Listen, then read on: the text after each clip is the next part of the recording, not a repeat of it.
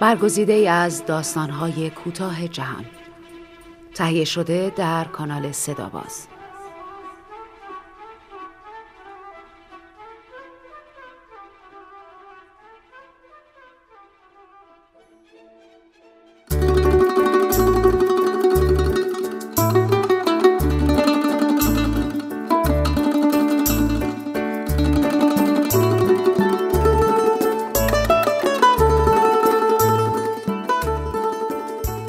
آدم به درد نخور. نویسنده ایتالو کالوینو. مترجم فرزاد همتی محمد رضا فرزاد. داستانی برگزیده از مجموع داستان شاه گوش می کند انتشارات مروارید. با صدای بهناز بستان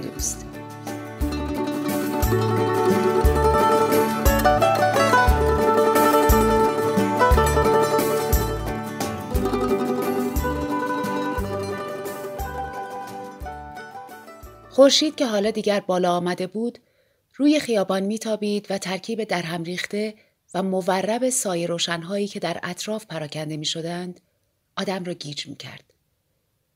سایه خانه های این طرف خیابان می افتاد روی دیوارهای خانه های مقابل و انعکاس نوری که بر اجناس ویترین مغازه های لوکس میتابید روی صورت مردمی که در پیاده روهای شلوغ شهر با سرعت از کنار هم میگذشتند پخش می‌شد. اولین بار مردی را که چشمهای اصلی روشن داشت سر چهار راه دیدم. ایستاده بود یا راه می‌رفت. راستش را بخواهید یادم نمیآید. به من نزدیک و نزدیکتر می‌شد. این را شک ندارم. در نتیجه یا من به طرف او می‌رفتم و یا او به طرف من میآمد. باریک و بلند بود و یک بارانی روشن به تن داشت و چتری را که خیلی با دقت تا شده بود در دست گرفته بود. کلاهی پشمی به سر داشت. آن هم باز به رنگ روشن. با لبه گرد و پهن. چشمهایش درست زیر لبه کلاه قرار گرفته بود. چشمهایی درشت، سرد و با درخشش عجیبی در گوشه آنها. با آن اندام لاغر و موی از ته تراشیده به سختی می‌شد سن و سالش را حد زد. کتابی در دست داشت که بسته بود ولی یک انگشتش را طوری لای آن گذاشته بود که انگار می‌خواست جای صفحه مخصوصی را نگه دارد. بی درنگ حس کردم که چشمهایش به من خیره شده است. چشمهایی بدون حرکت که سرابهای مرا برانداز می کرد و از روبرو به من می نگریست. در حالی که هم پشت سرم را می‌دید و هم درونم را. من نگاهم را به طرف دیگر گرداندم. ولی با هر چند قدم که بر می داشتم وسوسه می شدم نگاهی دیگر به او بیاندازم و هر بار او را به خود نزدیکتر می دیدم و در حال نگاه کردن به من. بالاخره زمانی رسید که درست جلوی من ایستاده بود. با دهانی که تقریبا بدون لب به نظر می رسید و با خطی که روی آن ظاهر می شد لبخندی را تداعی کرد. مرد دستش را به کندی از جیبش بیرون آورد و با انگشتش به طرف پایین به پای من اشاره کرد. اینجا بود که برای اولین بار حرف زد. با صدای نازک لحنی نسبتا فروتنانه گفت خیلی عذر می‌خوام. بند کفشتون بازه. درست می‌گفت. دو انتهای بند کفش خاکی و زوار در رفته هر کدام به یک سمت افتاده بود. من کمی سرخ شدم و زیر لب گفتم متشکرم و خم شدم. خم شدن وسط پیاده رو برای بستن بند کفش کار خوشایندی نیست. به خصوص وقتی مثل من درست وسط پیاده رو زانو بزنی بدون اینکه سکویی یا لبه دیواری باشد که پایت را رویش بگذاری و مردم همینطور از پشت به تو تنه بزنند. مرد چشمسلی زیر لب چیزی شبیه خداحافظ گفت و بیدرنگ دور شد. اما قسمت این بود که دوباره او را ببینم. یک رب ساعت بیشتر نگذشته بود که دوباره او را جلوی خودم دیدم که ایستاده است و به ویترین مغازه نگاه می کند. به محض اینکه چشمم به او افتاد وسوسه وصف ناپذیر مرا در بر گرفت که یا دور بزنم و برگردم یا بهتر از آن تا سرش گرم تماشای ویترین مغازه است تا می توانم با سرعت از کنارش رد شوم تا متوجه من نشود. ولی نه دیر شده بود. مرد غریبه سرش را برگردانده و مرا دیده بود. حالا به من خیره شده بود و می‌خواست چیز دیگری به من بگوید. در مقابلش ایستادم. با ترس. مرد غریبه با لحنی فروتنانه تر از قبل گفت نگاه کنید دوباره باز شدن. من دلم می‌خواست زمین دهان باز کند و مرا ببلد. بیان که جواب بدهم با عصبانیت خم شدم که بند کفشم را ببندم. حس می کردم که گوشهایم وزوز می کنند و انگار مردمی که رد می شوند و به من تنه می زنند همانهایی هستند که دفعه قبل هم به من تنه زده بودند و حالا زیر لب به تنه چیزهایی هم می گفتند. حالا بند کفشم محکم بسته شده بود و من با گام های سبک ولی با اطمینان قدم برمی داشتم. در حقیقت به طور ناخودآگاه احساس غرور می کردم و حتی امیدوار بودم که بار دیگر مرد غریبه را ببینم و به نوعی اعاده حیثیت بکنم. و زودتر از آنچه انتظارش را داشتم پیش از آنکه میدان را دور بزنم او را در چند متری خودم در همان پیاده رو دیدم و چه زود آن غروری که از آن صحبت می کردم جایش را به احساس حقارت داد. زیرا در نگاه مرد غریبه حالتی حاکی از تأسف دیده می‌شد. به آرامی به سوی من آمد. سرش را تکان می‌داد. مثل کسی که از مواجه شدن با واقعیت طبیعی تلخی خارج از کنترل انسان رنج می‌برد. همانطور که چند قدم به جلو برمی داشتم، زیر چشمی به کفش گناهکارم نگاه کردم. بندش هنوز همانطور خوب و محکم مثل قبل بسته شده بود. ولی با وجود این مرد غریبه به تکان دادن سرش ادامه داد و بعد رو به من که دچار حالتی از یأس و سرخوردگی شده بودم کرد و گفت حالا بند اون لنگ کفش دیگت بازه. در این لحظه احساس من شبیه احساس آدمی بود که دچار یک کابوس وحشتناک شده باشد. حالتی که آدم دلش می‌خواهد همه چیز تمام شود و از خواب بیدار شود. چانه هم با حالتی عصبی میلرزید. لبهایم را گاز گرفتم که دشنام یا حرف زشتی از دهانم در نیاید و بعد وسط پیاده رو خم شدم و با حالتی پریشان به جان بند کفشم افتادم. ایستادم. گونه هایم داغ شده بود. راه افتادم و آرزویی نداشتم جز دور شدن از زیر نگاه مردم توی خیابان. ولی شکنجه های این روز لعنتی تمام نشدنی بود. همانطور که شتابان با رنج و اندوه به طرف خانه می رفتم احساس کردم که حلقه های گره بند کفشم دارند از هم باز می شوند. گره شلتر و شلتر می شد و بند دوباره در شرف باز شدن بود. اول سعی کردم قدری آهسته تر بروم. به امید اینکه با کمی دقت بتوانم تعادل گره نامطمئن را حفظ کنم. ولی هنوز تا خانه مسافت زیادی باقی مانده بود و بندهای کفشم تقریبا باز شده و روی پیاده رو کشیده می شدند. بعد راه رفتنم شبیه به دویدن شد. داشتم فرار می کردم و گویی از قرار گرفتن در وضعیتی وحشتناک می گریختم. حراس از رویارویی دوباره با نگاه خیره مرد ناشناس. شهر ما کوچک بود و چند خیابان بیشتر نداشت که می‌شد بارها و بارها از اول تا آخر آن را پیمود و برگشت. در طول خیابان که قدم می‌زدی این احتمال وجود داشت که ظرف نیم ساعت چهره آشنایی را سه چهار بار ببینی.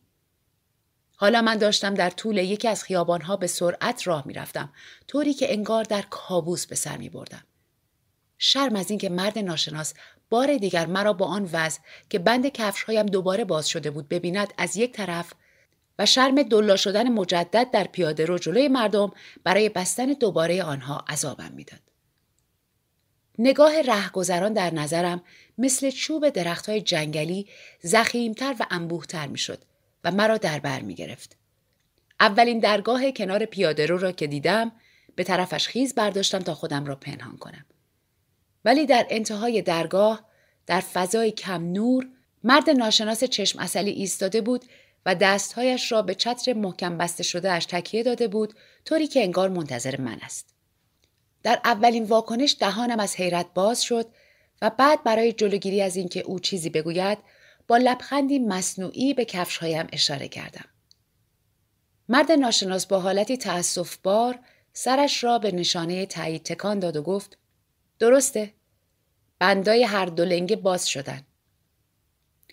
دلم به این خوش بود که کنار درگاه جای خلوتتری برای بستن بند کفش ها وجود دارد که از جهاتی راحت ترم بود چون پله داشت که می‌شد پایم را روی آن بگذارم.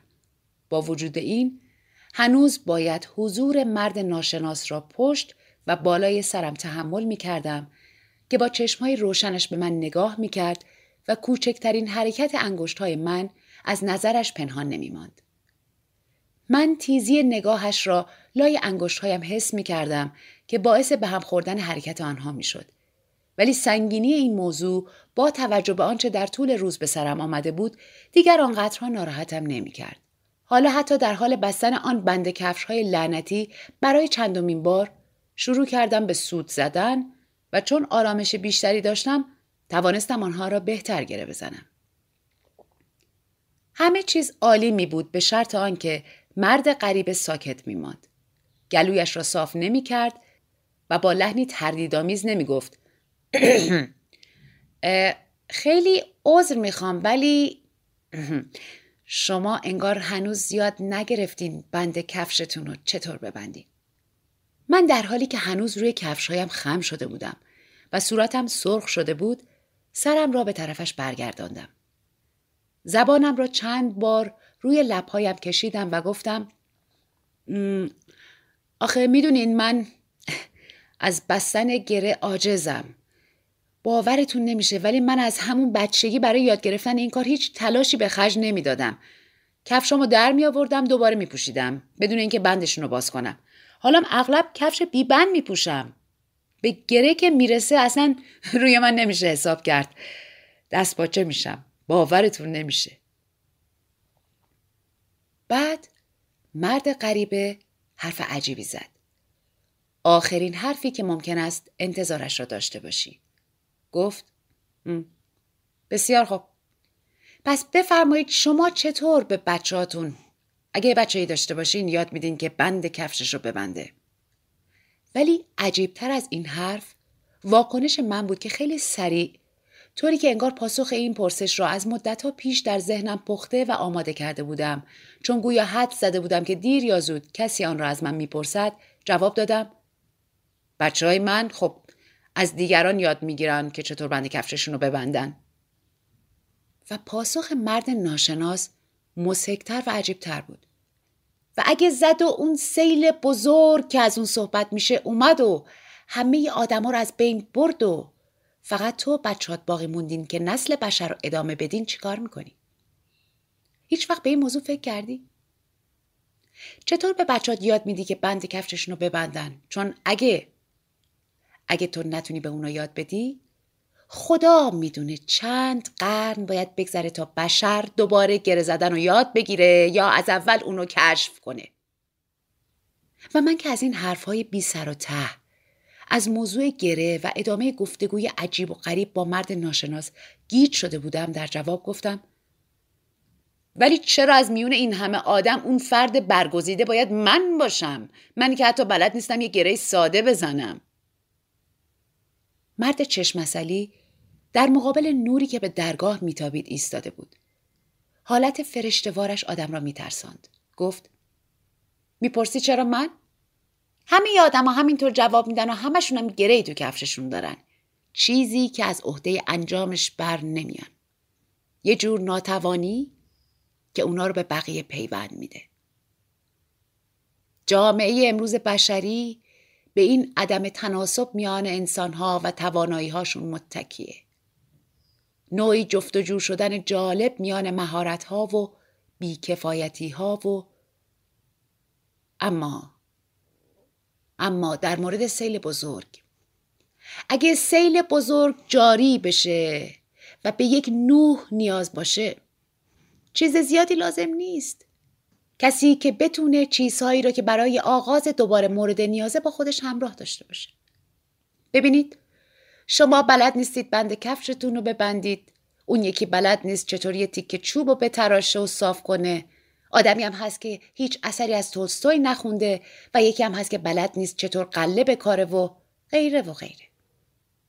من خیلی دنبالش گشتم. سالها. سالها. و باور بفرمایید. خیلی سخته. خیلی سخت. به نظر می‌رسه که مردم باید دست همدیگه رو بگیرن.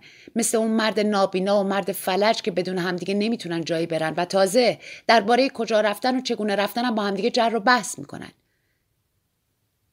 به نظر می‌رسه که اگه اون سیل بزرگ بیاد همگیمون از میون خواهیم رفت.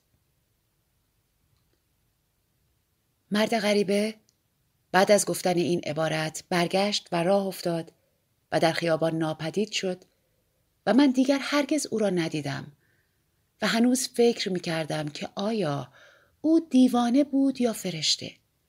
مردی که سالهای سال است در مانده دور دنیا می گردد دنبال نوح دوم.